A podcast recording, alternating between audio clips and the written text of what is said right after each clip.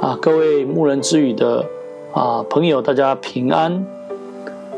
我们今天牧人之语想要分享的是言语的艺术。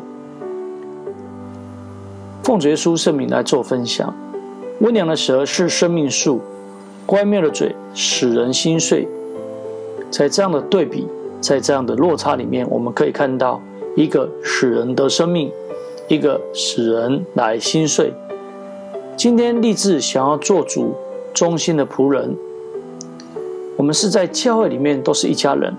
所以在教会里面要做神忠心良善的好管家，按着应许圣灵所得的赏赐恩赐来彼此服侍，并且能够说出造就人的话语，让听的人得益处，并且有容仁慈的一个口吻。箴言三十一章二十六节这么谈到。那舌上有仁慈的法则。凡立志做主仆人的，是神的儿子，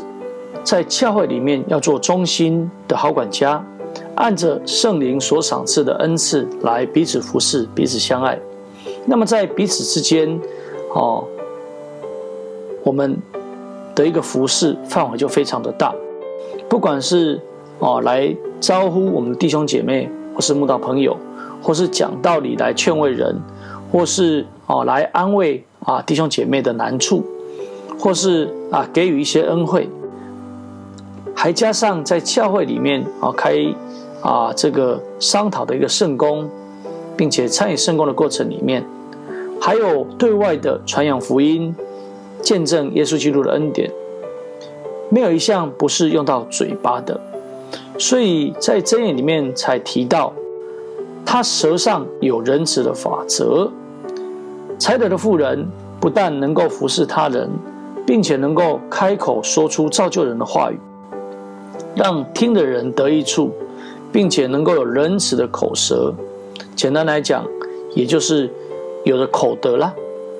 做到一句良言，使心欢乐；讲一句能够让人造就的话，那他人的心就能够得到欢乐。甚至在讲话的过程当中是温温柔柔的，哦，能够让一个生气的人就熄了怒气，甚至他讲的话会恰到好处，能够让人知道说，哇，这真的是能够得到一个很美好的感觉。在学校里面，老师当久了，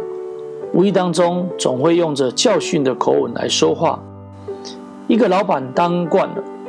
也就是会以上对下的方式来对员工说话，主管当久了，常常会用着命令的口气来命令别人。事实上，这三种的一个架构里面，其实都是自我中心太强了，就常常会以否定别人的语气来压制人。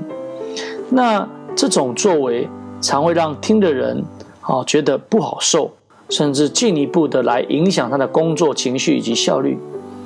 那今天在教会的我们不是如此吗？我们都是弟兄姐妹，虽然教会有着所谓职务的一个分别，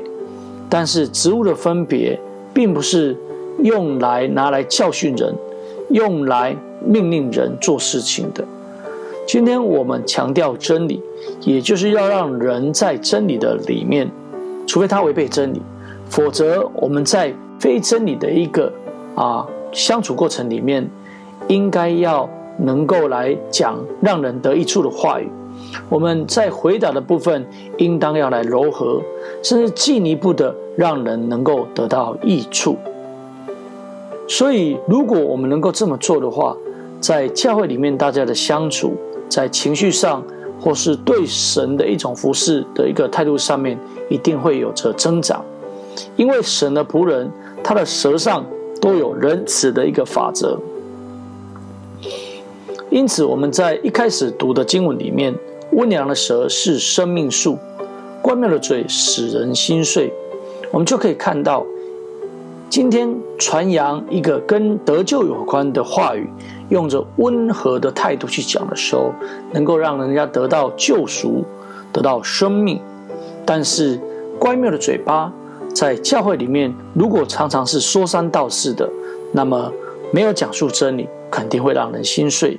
甚至在讲述的过程里面，应当啊和缓的慢慢去讲，